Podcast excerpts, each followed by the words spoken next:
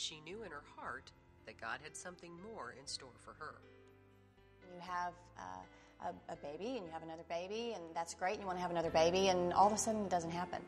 So I ended up having to um, just come to a place of acceptance and say, okay, Lord, if that's not what you have for me, then, you know, use me some other way or, or put me to work, do something. I had a baby that was premature. He was five weeks early, and luckily he was fine, only in the hospital for four days. But while I was there for those four days, I realized that there were other babies in the room that weren't being held all day and their moms and their daddies had already gone back to work and gone back to their lives, and their babies were there for months on end, and there was no one there really nurturing them. The nurses feed them, but they don't have time to do the bonding, the nurturing, the cooing, the holding, the loving, the stroking, all that stuff that they need so desperately. And I remember sitting there one afternoon with my baby thinking, who's going to hold these other babies? Sandy and I actually went down to Ben Taub together um, to, to go rock babies. But there was a big difference between what I was doing and what Sandy was doing. I was doing volunteer work. But with Sandy, for her, it was more of a calling. There was a great deal of passion. And for her, it wasn't just volunteering, it actually became a ministry for her. Parents are at home sometimes and are not able to come here to observe their babies totally 24 hours a day. So sometimes she can be able to sit down, rock the babies, feed the babies, uh, sometimes actually helping giving baths to the babies. So that has lessened the work sometimes on us. We, do do our work, but that gives us a little break at times. We love her being here. It's like the Lord, Jesus Christ, you know, in her. We can feel that Christian love in her. She's not only a volunteer here anymore. She is so close to me. I can, if I have a personal problem, I can tell Sandy what's going on with me. This job becomes very stressful for me. So she listens all the time to me whenever she comes. I tell her what's going on with me, uh, even personal things. And she has a great love for the children, and which personally I have too. We both teach Sunday school and we connect that Christian love with each other. And uh, one other thing, actually, I can tell is uh, many times we have a lot of workload, and when she comes in, nurses are relieved. They feel, oh, someone is here whom we can count on. She's very dependable, and uh, we are good friends. When my pastor found out that uh, I was doing this, it was an immediate reaction that he had, and he said, he said, Oh, I'm so delighted to hear that you're at that hospital. He said, I've had these babies and their families on my heart and on my mind for so long. I really want to find a way for our church to minister to the babies and their families. And I thought, you know, babies and areas with babies should have lots and lots of comfy, warm rocking chairs. So I went back to him and he said, Great, that's done. Think bigger. And I thought, think bigger.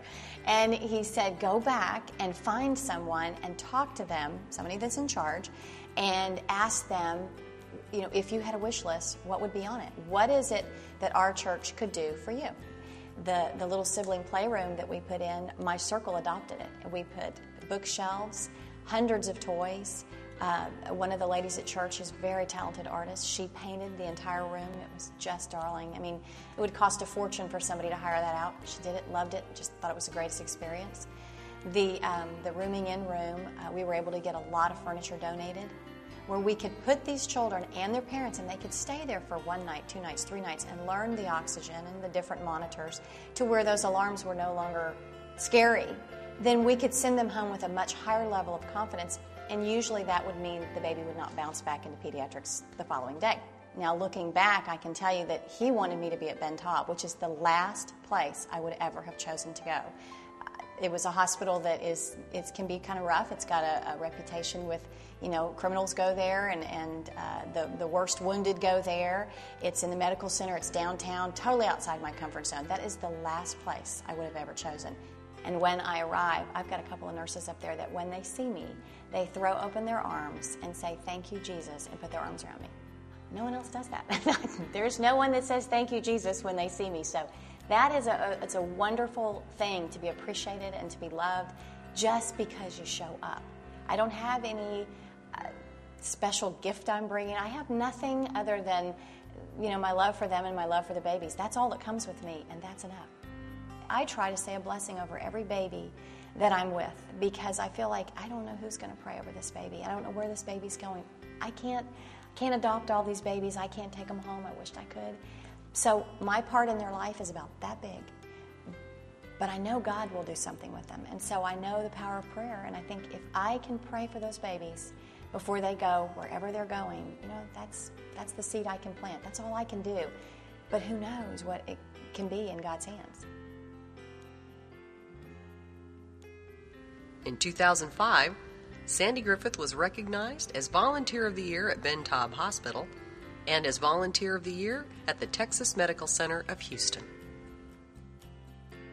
I never see the end to it. I never see that, okay, now I'm done. I've reached the, the pinnacle and this is good and that was a great thing. It, it keeps changing, it keeps building. I've learned that I don't want to limit him. I, I don't know what he has in store, so I just go and say, use me wherever.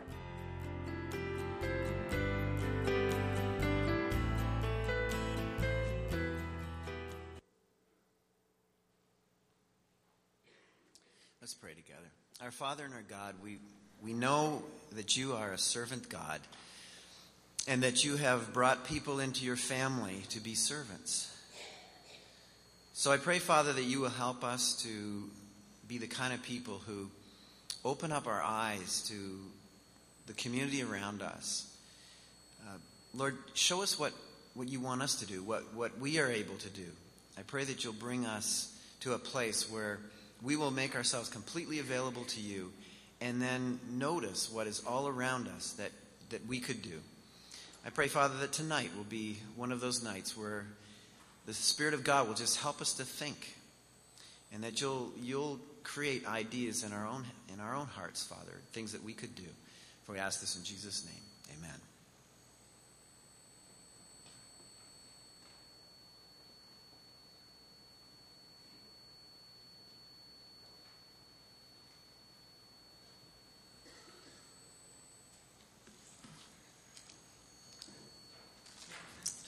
Hi, we're uh, Phil and Linda Gibson, and uh, we want to be rich.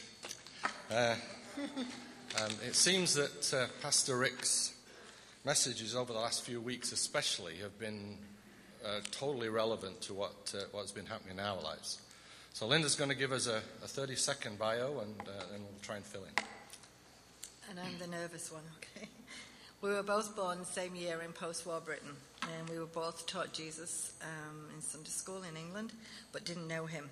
We met in 1969, uh, married in 1972, and came to Canada in 73. We came to Canada knowing nobody, but the Lord knew what he was doing. Our first child was born in 1977. And in August of 1978, we had a, a really um, severe medical crisis in our family where my mother was diagnosed with a degenerative hereditary disease that um, I had a 50% chance of contracting. And uh, it was through that that we came to know the Lord ourselves. Since knowing God, we have worshipped here at Calvary for 28 years. Phil has taught Sunday school for 27, I for 25. I served on the missions committee for seven years. Phil was a Christian Service Brigade leader for six years and 20 years plus in the choir and other music ministries like Ascend. We have been on 16 short term missions between us, outreaches in both Europe and South America. We have been uh, team leaders on three short term outreaches. Phil retired from Ontario Hydro after 33 years, and I from Pickering Library after 12. Our present condition is that we're keen to serve. We're content in the Lord, but we're not complacent. Okay, if I can just uh, uh, fill in on, on, on where Linda uh, left off there. Um, we, we, we, were on a few mission trips with Alan Holt in, uh, down, in the, in, down south there, but uh, the, the one mission trip that was really life changing to us was our, our first trip to uh, Romania. And uh, on that trip, we, we, we, had a, we hosted a, a team meeting in our house. And, uh, and Neil Rempel came to the team meeting and he said, uh, God has given us a, a, wonderful team. Well, you know, uh, excuse my indifference, but I looked around the team. We had a, a lady in a, in a walking cast, uh, two of our ladies were getting over serious illnesses. And, uh, and there were two young girls in there, and excuse me, young ladies, but I thought these young ladies would be more worried about where they were going to find a hairdryer than where they were going to find a shovel, you know. And so I, I wasn't sure about this great team. But uh, we went to Romania. Uh, our baggage didn't arrive for three days, uh, and the weather was terrible, and, uh, the, and our accommodation was pretty limited. Uh, you know, we had mildew in, in all our rooms, and uh, we know we got a shower. Uh, we had hot water one hour in every 24 hours. So it was, it was limited, and I thought the, the spirit of the team would be down. But, you know, it was an incredible, uh, there was an incredible oneness of spirit amongst our team. We sang together, we prayed together, and we were just excited about doing God's work. And so that team experience really encouraged me. And, and, I, and I can only I can only point to the Holy Spirit. This is the first time I, I really saw the Holy Spirit really take over our situation in Romania. And, and secondly, the, the, the, people of Romania, the wonderful, gracious people of Romania, really encouraged us. They're desperately poor, but they're desperately, they're wonderfully strong in their faith. And it's almost like a day by day faith because they, they literally look to the Lord for, for good weather because they're agricultural people. And they're wonderful, wonderful Christian people there. So that was a wonderful experience for us. More recently, we've been to Europe and we've been to prosperous countries, we've been to poor countries. And, uh, you know, the prosperous countries are dark spiritually generally, the poor countries are generally, you know, strong spiritually. So th- a, it's a diverse uh, continent. Uh, we were in Hungary and Poland this year, and again, the missionaries encouraged us and said to us, you know, like, what are you waiting for? Why, why aren't you on the mission field with us, you know? And so uh, we took the plunge this year, and Linda and I, we went to Denver, Colorado. And uh, in October this year, we were actually appointed as associate missionaries with, uh, with Greater Europe Mission. And uh, now we're at the, at the point where we, have got a, a, choice to make. Well, we've already made it. But, um, you know, I could continue working and, and sponsoring, uh, you know, the odd uh, short-term trip for ourselves. Or we could, um, you know, quit work and um, and, and, and trusting God for, for supply and, and actually go full time to Europe. And uh, we've pretty much decided to do that, especially with Rick's messages. And uh, so we, we're, we're about to, um, we're going to commit ourselves to service for the Lord come uh, June this year. We're, we, Lord willing, we'll be in, in Europe, in, in Germany this year. Uh, so we're going to live big. We're going to, we're going to want to be rich. Uh, we want to serve in Europe this summer. We want to support and encourage local believers in Europe because that's the direction of Greater Europe Mission to, to evangelize Europe through the, through the nationals. And, and, and short term teams are, believe me, strategic in that route because they really do encourage the nationals. We want to serve God as non theologians. Neither of us are qualified uh, to, uh, to preach uh, or, or sing, but we'll do our best at that. And, uh, but we want to serve as non theologians. We don't sound like missionaries, but this is the face, I'm told. This is the face of missionaries in the future. And we're there, as we said, to, to encourage nationals with our, with our labor. And, um, and we're, we're I, I, didn't say this, but it's not a sacrifice to us. This, this is what we love doing. And, and uh, we're really encouraged. We're really, we need your encouragement, but we really want to do this this summer. We are just there for three years this year June, July, and August. We do have to um, apply for our British passports to stay longer or apply for a visa.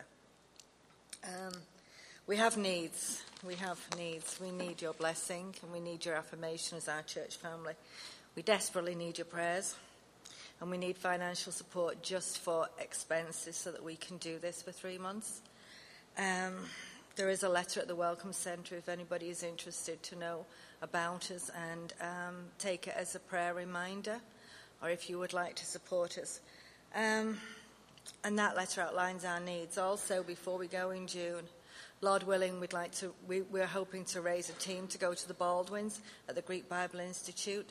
We need 10 people to go, and that would be for April the 12th for two weeks to refinish the basketball court and to put up bookshelves. But it says in 2 Timothy chapter 1 verses 8 to 12. It starts out with, "So do not be ashamed to testify about our Lord, And it finishes by saying, Yet I am not ashamed because I know when I have believed and I'm convinced that he is able to guard what I have entrusted to him for that day.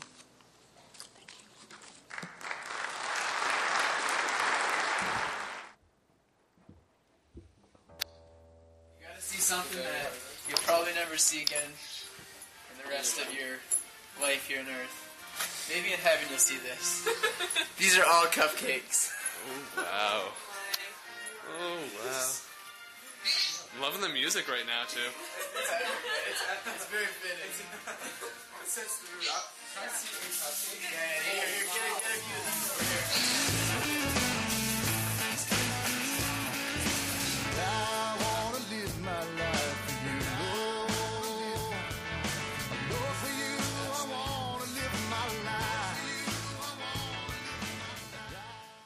So I finally had a chance to catch Cindy after these uh, busy days with this debate. And there's three questions we want to ask her so, uh, so we can learn a little bit more about what it means to be a servant.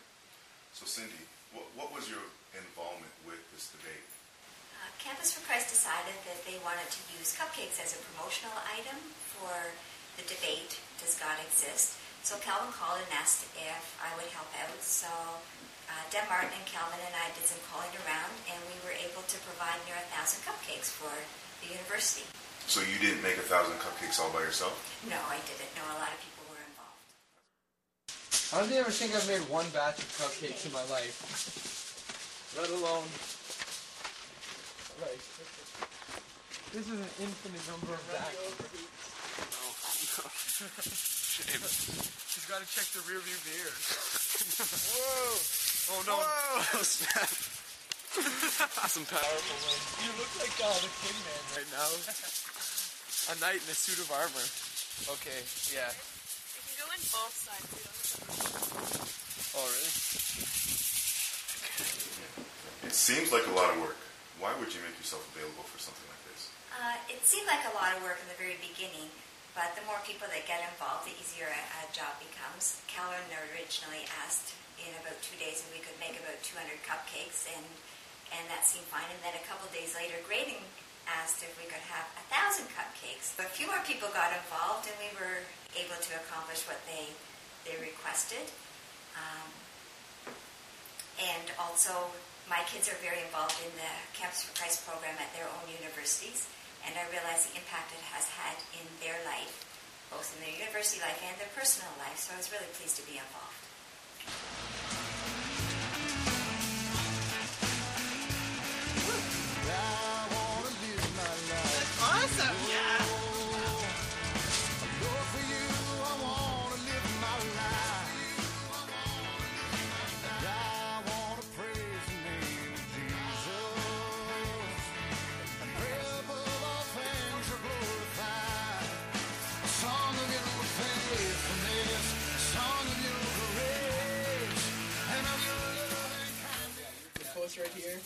DGE Does God Exist?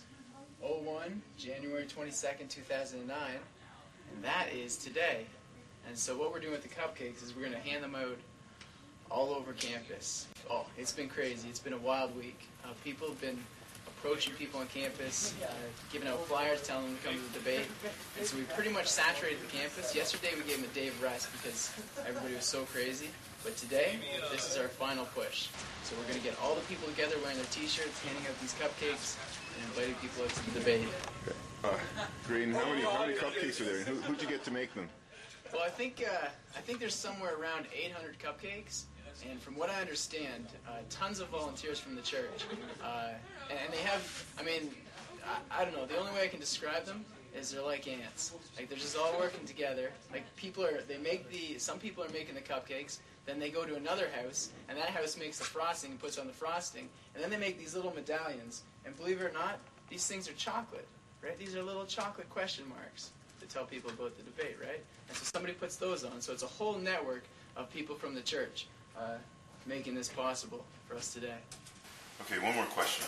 How has participating enriched your life?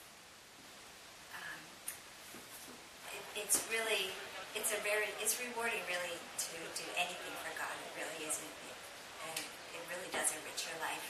Um, and then maybe with the university kids, next time they see a cupcake, maybe they'll realize, remember the debate and realize that God does exist. He really is an awesome God to serve. But the next time I'm asked to do a job, if they insist on videotaping me, I just possibly might say no. okay, fair enough. Thank you for your time. Thanks.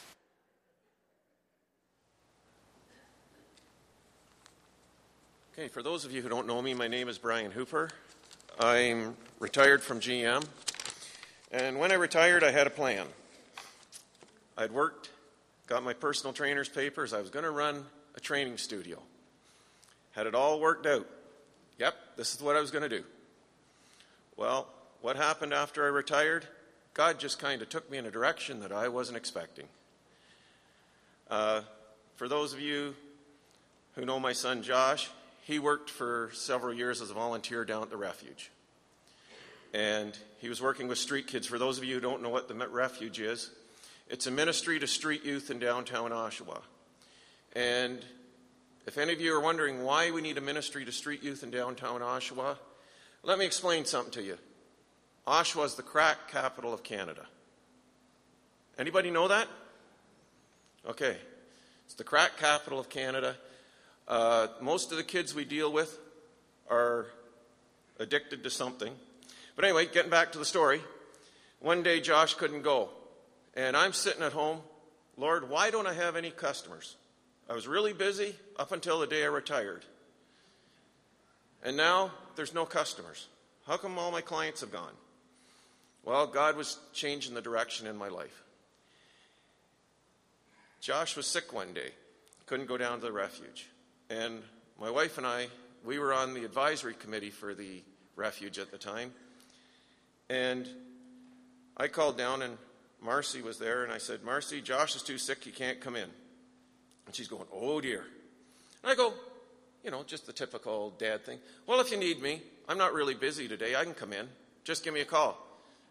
She says, Well, I'm telling you, get down here. oh, okay. So I ended up down there, and at that time we were downtown Oshawa, Mary Street, right behind the coffee time, which is better known as crack time uh, because of so many crack dealers hanging out there. But anyway, you're going into this part of Oshawa that you usually tried to avoid. You tried to pretend it wasn't there. I get in there, and Marcy says, Oh, just throw that in the oven. That's what we have to eat. And I'm looking at this frozen dinner going, You're kidding me, aren't you? The kids describe it as somewhere between jail food and hospital food. Okay? So, anybody who's been to the hospital or anybody who's been to jail, you understand what kind of food this was. I'm looking at it thinking, ooh. Well, anyway, I cooked it up. Uh, the following well, the Thursday, I was coming back from the gym. I just retired, so I was going down to the gym in the morning to meet all my old friends, and we'd work out together. And on the way back, I was on my motorcycle. I thought, well, I better just go in and see if Josh made it. I didn't see his car.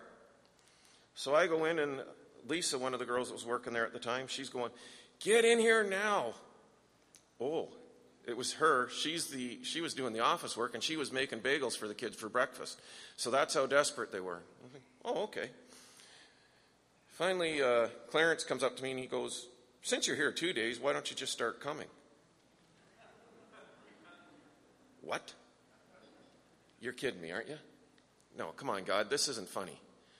But anyway, that started a whole area of ministry that I had no expectation of ever getting involved in. God has a way of directing us and changing direction. We have a plan, but He has a way of making us do U turns and a way of changing things around so that we end up where He wants us. Now, what do we do at the refuge? Do we just feed the kids? Do we give them clothes? Actually, that's part of it. But what we also do is we try to train them and teach them, get them into school, get them off the streets.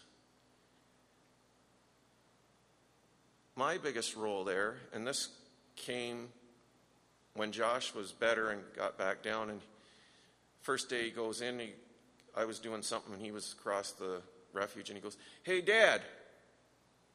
And all these kids are turning around going, What? What'd you call him? Dad. Why? Well, that's my dad. You know your dad? Imagine that. Imagine. None of them, most of them, had no idea who their dad was. And Josh is, yeah, that's my dad. Well, you can imagine their surprise when my dad came down one day to pick up bananas. Because we had all these bananas left over from one of our events. So I called down and I said, Hey, Mom, can you make banana bread? So my dad comes to pick up the bananas, and Josh goes out carrying them out, and he says to one of the kids, He says, Here, grab that box and take it out to Grandpa's van. What? I said, Yeah, that's my dad. Josh, you have a grandpa and a dad? Wow.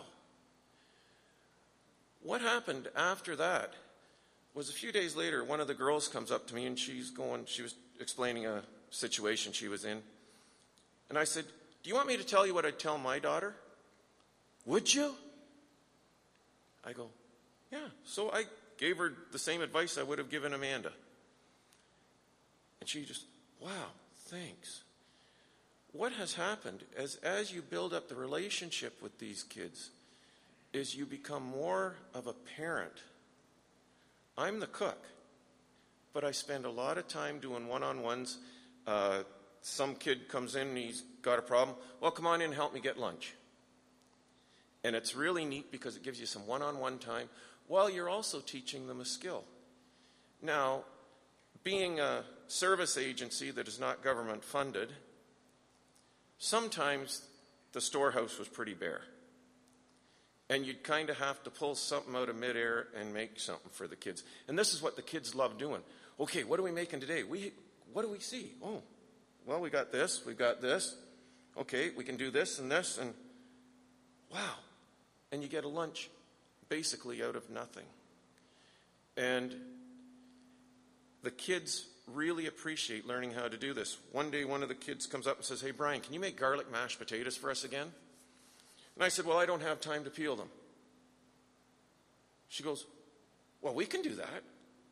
So, okay. So I go get the potato peelers. There's three of these girls standing there. I get the potatoes and the pot. I fill up the sink with the water, put the potatoes in the sink, and turned around to walk away. I wanted to see what was going to happen. And as I'm walking away, I'm looking back and they're all standing there holding these peelers and holding the potatoes. I go, What's the matter? We don't know how to do this. So I had a chance to teach them how to do something as simple as peeling potatoes. But what is really heartbreaking when you're dealing with this, these kids, and Lori and Terry, who are sitting back there, my wife Lori is the office manager, and Terry works the floor there many days of the week and also the Friday night program. We have a situation. One of the girls comes in, and Nina Cole. Now, most of you know Nina. She's my Tuesday helper. She just loves it. She started out just knitting for the babies. Now, what I have here is I have a list of all the mothers and the little babies. We have 13 kids little babies, all under three years old, that we are also servicing. That video with the little babies, that was quite, quite touching.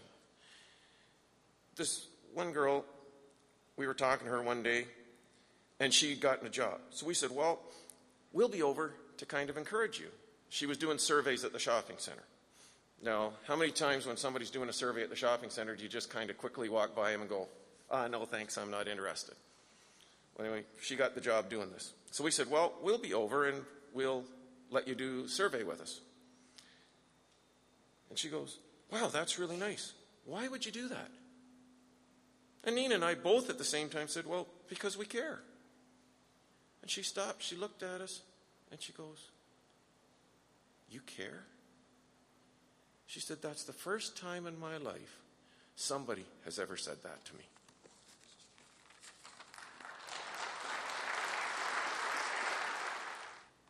Philip Kemp has a thriving dental practice in one of the most affluent counties in the nation.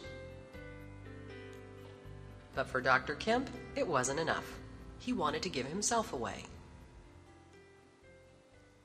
I've always had a desire to, to mentor and, and teach uh, young dentists and, and give back. And I just feel like God has just has specifically uh, given me the passions and the desire to uh, uh, to teach. And um, this whole process has really been a, a culmination of that dream to. Uh, uh, to mentor and, and, help people out in situations of their life that they're that they're in, specifically in the, the practice of dentistry. Well, what it means for all of us to be able to be here, come to Dr. Kim's office, and be able to work out of here is just, just a wonderful way for us to be able to get the clinical experience of working out of a private practice instead of working in a school setting. Be able to work with with uh, men who have been and ladies who've been out in private practice and know how things run here. And it's just a great way for us to learn, and it's a great way for us to be able to give back to the community, give back to people who are in need.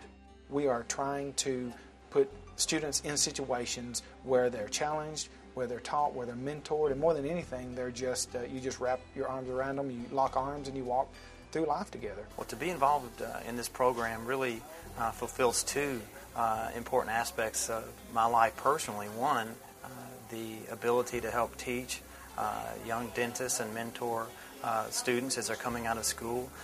that's something I think in our profession that we ought to be giving back as it's provided so much for us. And in regards to just the way that the program works, where we get to combine that with helping people that actually need the work, um, is sort of a win win in, in both aspects.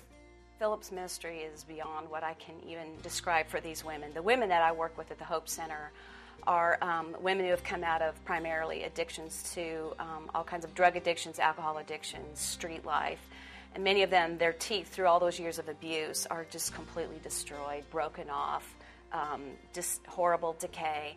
And so they cannot really, even though they've worked so hard to recover and um, that their life is absolutely changed upside down. They go from street life to completely uh, recovered and restored and ready to enter into real life, productive citizens again. But because their teeth are so bad, nobody wants to hire them for any kind of public position or public job. This opportunity to get this dental work is a blessing to me because, uh, for one, I have low self esteem. And not only will it help me with my self esteem, it'll help me in raising my daughter to have self esteem, regardless of what she looks like. And me getting this is just a blessing to me. I don't, I'm, the words can't explain how I feel about it. So it's an opportunity for us because we're able to take these patients and we're able to give students uh, patients that really are more advanced and more difficult than what they see in the uh, in the, uh, the school setting. But uh, it also gives them an opportunity to see people who are struggling, who are really trying to get their life turned around, and from a standpoint of what they get, not only just from the practical teaching, but more than anything, real life uh, setting. It, it's powerful. And Philip's already completed a number of women, and their lives are different, their jobs are different, their self esteem is different. So not only has what God done in their hearts completely transformed them, but what Philip has sacrificed and given so lovingly and compassionately to these women have given them a future and a hope to reunite with families, to be able to take jobs, to be able to just hold their head high that who they are in Christ is um, reflected and radiated to the community. The feeling that you get, um, the look on their face, or the, the reaction that you get when you've when you've been able to give them something that they haven't had uh, for a long time, a smile or um, teeth to chew with, uh, people that have been in pain for a long time or been embarrassed for a long time, and, and when they leave your office in tears or jumping up and down, it's the, uh, it really makes you feel good. You know, the, from the standpoint of ministry, I mean, I, I try to look at my life as a ministry. You know, and, and God has put me in a situation where I'm practicing dentistry, and, and that's my that's my ministry. You know, my, my ultimate ministry is my family, uh, my relationship with my kids, my relationship with my wife. Um, my, my second is, is my is my, my practice. So, um, in in in that situation, I feel like God has called me to the to the mission field, which is here in Brentwood, in this in this office, with the people I work with and the people that are that are are coming uh, coming my way, whether it's from UT, whether it's from a course that we put on, or whether it's just relationships that I that I make. So this ministry is when I'm challenging myself and challenging everybody involved, the ministry of what we do is building relationships. The spiritual emphasis for myself, or, or the spiritual um, catalyst, is to give my life away. I mean, ultimately, is to look for an opportunity not to build success, but to build significance.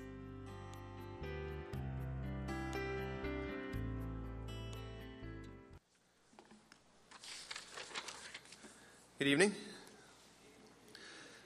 What an encouraging night it's been so far.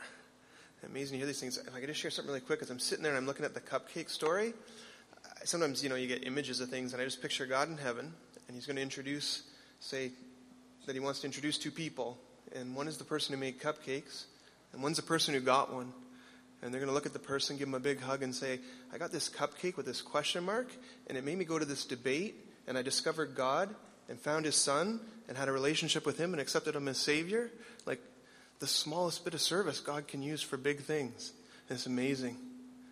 Um, as I said, my name's Chris Brown. Uh, I'm the husband to Cindy Brown. She was the redhead in the white jacket with the big smile, bringing the cupcakes in. And uh, we have three children Caleb, Hannah, and Matthew. We began uh, our time here at Calvary back in September of uh, 2007. So we're still kind of newbies here. And uh, we've really uh, been enjoying our time here and, and, and growing in the Lord while we've been here. Growing up, I heard a lot about great men and women in the Bible. You know, Sunday school, and you hear about all these great men and women in the Bible. And uh, I'll be honest, I felt I could never be like one of these people. I could never, ever be one of these great men or women in the Bible. And as I've grown up and as I've gotten older and as I've studied and read more, I kind of came to a realization that, you know what? There really are no great men and women, men and women of the Bible. There's one great man of the Bible, and his name is Jesus. Everyone else is simply just like you and me. They may have held different titles, they may have done different things, but they're just like you and me. Maybe the difference between them is that when God asked them to do things, they said yes. And then they trusted him. Abraham picked up and left. Moses, after a little bit in the field that I'm in of a little bit of pushback, eventually said yes. Isaiah said, Send me. But in the end, they all said yes. And they all trusted God to see them through whatever it was they wanted them to do. Service for me is simply allowing God to work through me, not because He needs me, but because He wants me and He wants to use me. Which I believe is, is for my benefit. It's for my blessing, and it draws me closer to God, and it draws me closer in community to all those people who are around me. That's a wonderful thing. It still requires work and action, but it's really just all about trusting God. When you think of it, what greater honor or privilege could we ever have than to serve the King of Kings and the Lord of Lords? I mean, it, it's phenomenal. We probably jump at an opportunity to serve a head of state in some sort of a capacity, to be involved in an inauguration or, or any of those kinds of things, and yet we have the privilege of serving the King of Kings and the Lord of Lords every single day of our life. It's phenomenal. And the truth is, we're not even worthy. And I don't get why he wants us to do it sometimes, but he does, and it's wonderful. Currently, under the direction of uh, Pastor John, I have the privilege of serving in the area of, of men's ministries. And I got to be honest, I'm really excited about this. Um, I've had a lot of time in prayer and a lot of time talking with John and, and other men, and just excited to see and find out what God is going to do with all us guys here at Calvary. I mean, he's already doing things, we know that, but I think it's just going to keep going and snowballing and grow. Um, I told John that I felt like a minnow in the ocean, and uh, I liked his response. He looked at me and said, Well, I think that's a good place to be. When we feel small and weak, God can use us. In a verse, um, Paul in his writings wrote this. He says, But he, Christ, said to me, My grace is sufficient for you, for my power, or in some translations, my strength, is made perfect in weakness. Therefore, I will boast all the more gladly about my weaknesses, so that Christ's power may rest on me. That's why, for Christ's sake, I delight in weakness, in insults, and hardships, and persecutions, and difficulties, for when I am weak, then I am strong. For men's ministries, a vision that we have is to be a community of committed Christ followers who constantly ask the Lord Jesus Christ to continuously change our lives and strengthen our hearts from and through His Word, so that we may fully serve Him as leaders in our homes, neighborhoods, places of work, and the church. As we've, John and I have had time together and we've talked and we've prayed, Um, we've been looking at different initiatives that, that come under our essentials and trying to align them with the essentials here at Calvary. And uh, one of the first things that we started is uh, what, we, what we're calling it the 12 months of prayer. And it began January the 15th. And uh, essentially, what we want to do is once a month is have the men gather here, meet over in the West Overflow, just to pray together with focused prayer. And we've been following 1 Timothy chapter 2, uh, starting at verse 1. Um, in January, it was every way for everyone, just making a list of anyone you know who needs prayer, and for any reason that they need prayer, and praying for them. And then keeping that list, and for the rest of the month, just keep praying over that list of people that you've made. February, we're going to focus on leadership. We're going to focus on the Prime Minister and uh, members of parliament, the mayor, our regional councillors. But you know what? It goes beyond that. Your foreman, your supervisor, your CEO, the principal at your children's school or the vice principal, the team coach, the Sunday school teachers, just anyone. And there's so many different positions of leadership that people hold um, over us, and they need our prayer. And we're going to focus on that in February, and that'll be on the 19th. We're trying to put together a breakfast on the 28th um, from 7.30 to 9 on Saturday, February the 28th. Hopefully that'll come together. We're working on that still, uh, as well as a bunch of, uh, of other different initiatives. Some coffee, carbs, and games nights, maybe some barbecues with some challenges thrown in. Um, considering a conference in the fall, taking a look at a season in a man's life. And uh, our lives, gentlemen, are kind of uh, a way to look at it allegorically is divided into the four seasons, and uh, it'd be applicable for all of us. As we're all at some season or another, and then taking a look at how God works through us in each of those different seasons of our lives. Ultimately, though, in terms of men's ministries, um, we just want to see men who are seeking God, who are serving Him, who are praying, who are leading. A verse that comes to mind is 2 Chronicles 16 and 9. It says this For the eyes of the Lord range throughout the earth to strengthen those whose hearts are fully committed to Him. Personally, I want to be fully committed to God, and I want to see a community of men, a community, a whole church who's fully committed to God and going forward in His strength.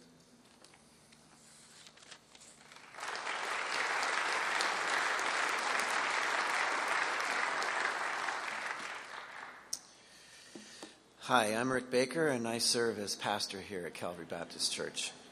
I get the uh, great privilege of uh, wrapping up this evening with just a couple of thoughts, and uh, I must say that that uh, I'm sure you feel the same way I do. It's it's such a blessing to work here on with a, a great team of people. Calvary Baptist Church is a, a, an organism, a, uh, I think a moniker of Calvary is Calvary at work. And um, we see it everywhere. We see people um, helping each other. And then there's so much happening in obscurity that, uh, that God alone sees, which is really what's important, is what God sees. And, and so I thought I would wrap it up just with a couple of thoughts about seeing Jesus everywhere. With the whole idea of if you got to look into the future, um, and, and, you, you um, a, future that, um, that is. Uh, accurate and uh, really going to happen, and, and ask the question how all of this matters, or if it matters, or in, more particularly, what matters? What really matters to God? Uh, where would you look? And, and I thought I would draw our attention as we close up this evening to Matthew chapter 25, verse 31 to 40. It's a text that you know you're aware of, and, and it brings us into the the picture of uh, the final judgment. And it really asks a, a couple of questions. There's, a, there's questions of how did you interpret Jesus' sightings? What draws you? What catches your attention? And there's a picture here where we peer into this event yet to come, but is absolutely accurate, precise. Verse 31, it says, When the Son of Man comes in his glory and all the angels with him, he will sit on his throne in heavenly glory. All the angels will be gathered before him, and he will separate the people one from another as a shepherd separates the sheep from the goats. And he'll put the sheep on his right and the goats on his left. And then the king will say to those on his right, Come, you who are blessed by my Father, take your inheritance, the kingdom prepared for you since the creation of the world. For I was hungry, and you gave me something to eat. I was thirsty, and you gave me something to drink. I was a stranger and you invited me in. I needed clothes and you clothed me. I was sick and you looked after me. I was in prison and you came to visit me. Then the righteous will answer him, Lord, when did we see you hungry and feed you, or thirsty and give you something to drink? When did we see you a stranger, invite you in, or needing clothes and clothe you? When did we see you sick or in prison or, and go to visit you? The king will reply, I tell you the truth. Whatever you did for one of the least of these brothers of mine, you did for me. This is judgment time, and, and, and how your heart has interpreted through life what your eyes have seen. Did you see Jesus where you should have seen him? Now, that's going to be a really important question at the end. At his glorious arrival, by the way, the picture here is all the angels and all the nations gathered. I mean, the, the amazing inauguration event uh, of, of the eternal future. It'll make the American inauguration look like a high school commencement. And Cindy, if you like to be obscure, I got to tell you that this is like a big public event. All right? And, and he will appear to make an arbitrary separation of the peoples, a purposeful, specific separation, but a separation nevertheless. There will be no more freedom then to make decisions or change your mind or say, I wish I had done that or I wish I had seen that. And um, he will invite people and say, Come, you who are blessed. Or literally, have been being blessed. That's the literal, um, the literal way this is presented. Come, you who have been being blessed. Isn't that good? Because that's what it is when you're serving, right? I mean, you're serving people, but really, the blessing comes to you. It's you who have been being blessed. Come. Now, by the way, I, I want to point out here, here so that human responsibility doesn't get out of hand here become too man sourced in this whole determination of salvation. Prior grace is emphasized in this text. You, it says, take your inheritance, the kingdom prepared for you since the creation of the world. This is about God. This is not somehow gain justification by achievement or somehow gaining approval with God by the works that you did. That's not what this is about. This is simply a description of what the kingdom of Christ really looks like and what it always looked like.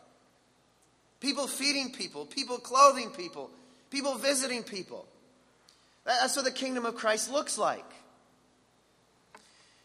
And the most important events, you know, that we see in the newspapers big deal, front page newspaper deals. that's not big stuff for God. That, that's not what God tracks with. That's not what keeps, Uh, what, what gains approval with God. God sees people who are feeding people and people who are clothing people, people who are visiting people in prison or who are in the hospital. That's the big news for God, you see. That's what's shown here. The most important events in your life are the decisions you make and the choices you make to see Christ and do something about it. And by the way, the evidence here is, it's, it's as Chrysostom first pointed out, or I suppose that Jesus first pointed out, but then Chrysostom noticed it, is that um, it's not big miracles here. It's not, um, it's, it's little ministries. Do you notice? It's, it's not healing and liberating massive populations of people. It's feeding somebody who needed something to eat. It's clothing somebody who needed some clothing. It's visiting somebody who really needed a visit. It's holding somebody's hand in a hospital who just needed to know somebody cared. It's the little ministries, which are the genuine drama of salvation unfolding before our very eyes. That's what's being recapped here by, by Christ Himself. Helping people in the smallest of ways is a big deal to God. That's what live big really is. It's a live big thing to Jesus, anyway. And, what's so cool about this is what this does is this, this opens up the good works of salvation to everybody, rich or poor. Everybody can, whether you're poor or not, you can hold somebody's hand and just tell them that you care. And so, rich and poor alike. The question Jesus is basically asking everybody is could you take care of the bare minimum? Is that possible? Feeding ministries, sheltering ministries, visitation ministries. That's what catches God's eyes. So, what type of nation do you think God will bless? What type of church do you think God will bless? What type of person do you think God will bless? It's not a mystery. He's already given you an opportunity to see into the future. This is what it's going to be. People, this is, this is the deal. At the inauguration of the eternal future kingdom, this is the deal. Do what you can to make it easier for people to do good versus make it easier for people to do badly. That's what Augustine said. I was a fetus and you brought me to term. That matters to God. Ultimately, the genuine will have lost their blindness so that they have eyes to see Jesus in the everyday righteous behavior of service. Because they're family traits of our God in heaven. That's what his children do. Because he's a servant God, he's a shepherd God, loves people, cares about the least, cares about the hurting, and the lost. It matters to God that we all went up to University of Ontario Institute of Technology and told people there was a God who cared about them, loved them. Matters to God that Phil and Linda are going to go to Europe and be part of helping churches reach people for Christ. Rapidly disciple making churches. Matters to God that um, the Hoopers go up to the refuge and others and just tell some kids you care matters to God that, um, that Chris and others get involved in helping to encourage us to pray, care about each other, find ways to do that. It matters to God that you pitched in and made some cupcakes so that some kids would know that people care and it matters to them that there is a Jesus who they need to know. You don't get salvation by doing all this stuff. Salvation is a proven possession by the fact that you do this stuff. Captivates God's attention. These are the choices that we need to make as a congregation over and over again. Because it does matter, it makes a difference. And God is praised and pleased and invites us at the end come, you who have been being blessed, and join me for eternity. Our Father and our God, I pray that you might really open up our eyes in ways that we never imagined. Lord, we've, we've just sensed your, your heartbeat. We've been asking questions around our community. We've been opening up our eyes. Lord, we know we need to see Jesus where he really is. So I pray that we won't miss things. And I pray, Father, that we'll use what you've given us. Thank you for the, um, thank you for the ingenuity of the people in this congregation, Lord. The teamwork, the ways in which they get behind a, an initiative and, and make it happen for your glory's sake. Lord, I pray that uh, we'll, we'll up this. Uh, we'll upsize the, uh, the vision that we have for our community, for the region of Durham. Let, let's, let us go and make disciples, Lord. In your name, demonstrate your kindness and your goodness and your grace and your mercy. I pray, Father, that you'll continue to entrust to us this amazing opportunity that lies before us and the open doors that are, that are there for us. Help us to seize every opportunity. For your glory's sake, I pray. In Jesus' name, amen.